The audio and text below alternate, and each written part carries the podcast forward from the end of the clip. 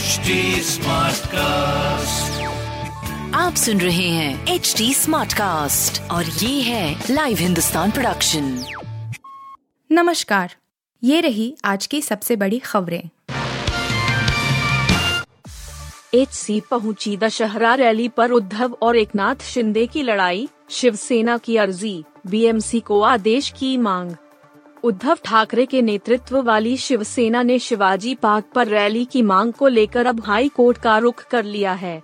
अदालत में अर्जी दाखिल करके शिवसेना ने मांग की है कि वह बीएमसी को आदेश दे कि उसके 22 और 26 अगस्त के आवेदनों पर जल्दी फैसला ले।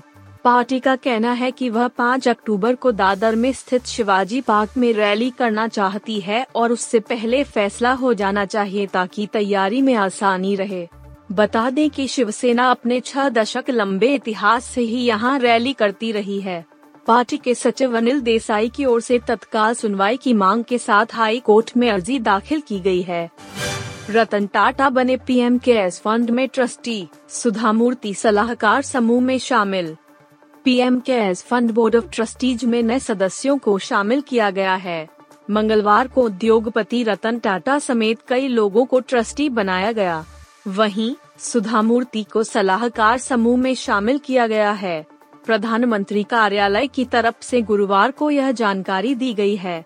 पीएम नरेंद्र मोदी की अध्यक्षता में हुई बैठक में केंद्रीय गृह मंत्री अमित शाह, केंद्रीय वित्त मंत्री निर्मला सीतारमन और नए नामित ट्रस्टी शामिल हुए हैं। यूक्रेन पर हमले तेज करेगा रूस। पुतिन बोले, हमारी चेतावनी को कोई हल्के में न ले, रेफरेंडम की तैयारी। रूस के राष्ट्रपति व्लादिमीर पुतिन एक बार फिर से आक्रामक अंदाज में आ गए हैं उन्होंने रूस में सेना के मोबिलाइजेशन का आदेश दिया है इसके साथ ही पश्चिमी देशों को चेतावनी देते हुए कहा है कि हमारी बात को हल्के में न लें। पुतिन ने कहा कि हम रूस की रक्षा के लिए कुछ भी करने के लिए तैयार हैं। पुतिन ने फ़िलहाल तीन लाख अतिरिक्त सैनिकों के मूवमेंट का आदेश दिया है बुधवार को व्लादिमीर पुतिन ने टीवी पर प्रसारित भाषण में यह बात कही। इससे पहले मंगलवार को ही खबर आई थी कि यूक्रेन के पूर्वी और दक्षिणी हिस्से में रूस रेफरेंडम की तैयारी कर रहा है। रूस की इस तैयारी का पश्चिमी देशों ने विरोध किया था और कहा था कि ऐसा करने से तनाव बढ़ेगा।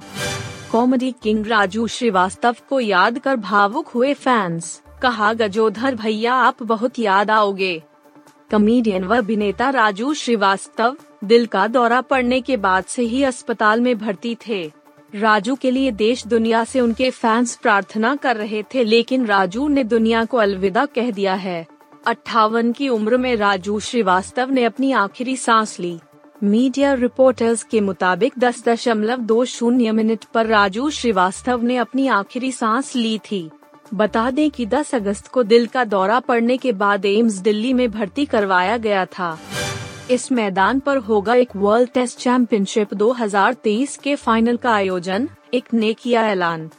इंटरनेशनल क्रिकेट काउंसिल यानी इक ने आज इस बात की पुष्टि कर दी है कि अगले साल आयोजित होने वाला आईसीसी वर्ल्ड टेस्ट चैंपियनशिप का फाइनल किस मैदान पर खेला जाएगा, जबकि 2025 के एडिशन के फाइनल मैच की मेजबानी कौन करेगा।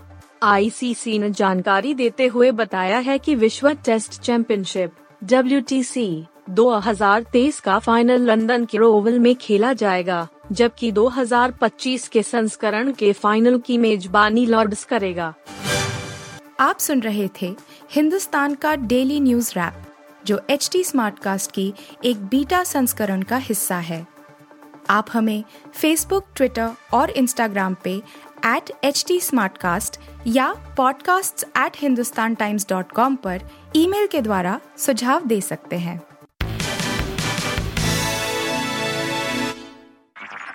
आप सुन रहे हैं एच टी स्मार्ट कास्ट और ये था live Hindustan production HD Smartcast.